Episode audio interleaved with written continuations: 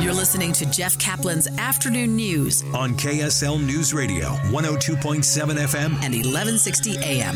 Good afternoon, 5:30 at KSL. Jeff Kaplan here. It's 48 degrees. KSL's top story.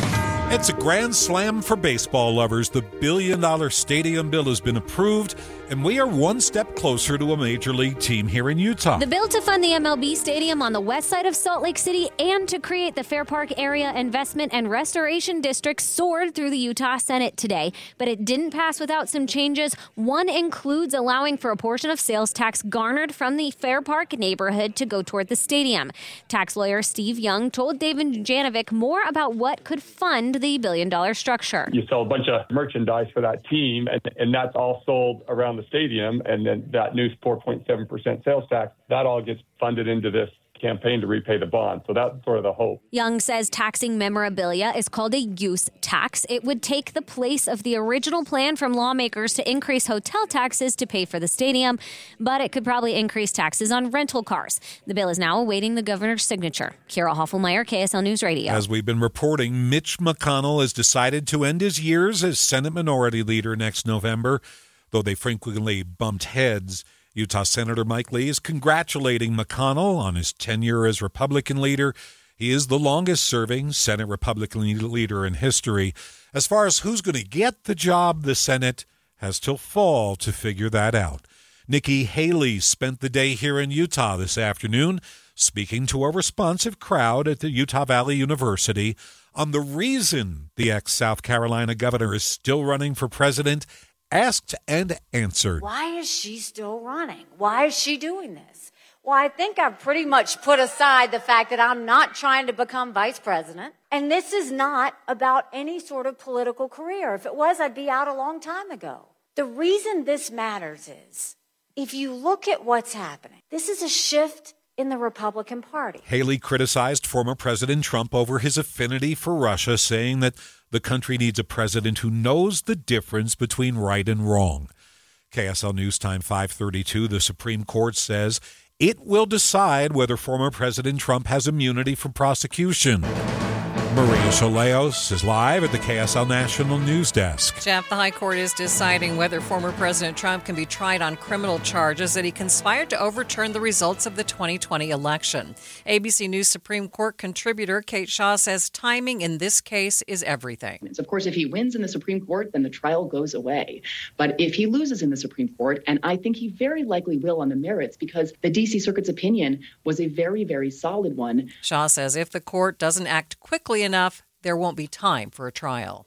Meantime, in a surprise move this hour, an Illinois judge has removed former President Trump from the state's ballot based on the 14th Amendment's so called insurrectionist ban. The decision is paused, giving Mr. Trump a short period of time to appeal.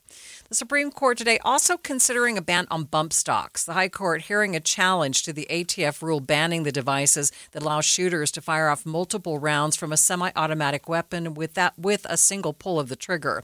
Justice Brett Kavanaugh noted that the ATF didn't ban bump stocks until 2018. That's going to ensnare a lot of people who are not aware of the legal prohibition. The justice is considering whether a 1934 law could be read to ban the modern devices. They also questioned why Congress didn't pass legislation to clearly cover those devices. And congressional leaders have reached a deal to keep parts of the government funded for at least another few weeks. If the temporary deal passes both chambers of Congress, the government will avoid a partial shutdown on Friday. Live from the KSL National News Desk, I'm Maria Shilaos, KSL News Radio. Lehi police say a 17 year old motorcyclist died over the weekend in a crash with a car. City officials have announced Zeke Gordon died while riding his home built motorcycle on the sidewalk. He crossed over 3830 West and his bike rammed into a Ford F 150. The teen was not wearing a helmet and died at Primary Children's Hospital. Lawmakers are discussing whether to reduce the amount of blaze orange hunters are required to wear. Riley Peck from the Utah Division of Wildlife Resources says it's because hunting has made a ton of safety improvements over the past decade. We are not seeing many, if any, over the last few years of these these uh, hunting accidents that a hunter orange may uh, help eliminate. The new bill would only require that hunters wear one blaze orange piece of clothing instead of the now required 400 square inches. So let's talk about Utah Lake and the Great Salt Lake without bias. KSL News Radio's Tammy Kikuchi says that's the goal of a Senate bill. The bill, sponsored by Senator Curtis Bramble, invites all interested parties to study Utah Lake. Its goal is to get a fresh perspective on how to use Utah Lake and the Jordan River to enhance the delivery of water to the Great Salt Lake. Even the naysayers have been invited to the table in hopes they could be part of the solution. It's hoped the group will come up with ideas on improving the clarity and quality of the water in Utah Lake, as well as remove invasive plant and animal species. The study has a sunset date of November 2025. The group would submit an action plan for the state legislature to consider. KSL News Time 536. We have breaking news at KSL News Radio. YouTuber Ruby Franke and her business partner Jodi Hildebrandt have both been transferred to the Utah State Correctional Facility. It happened this afternoon. They're each going to spend 1 to 15 years at that facility because of their convictions for child abuse. KSL News Time 536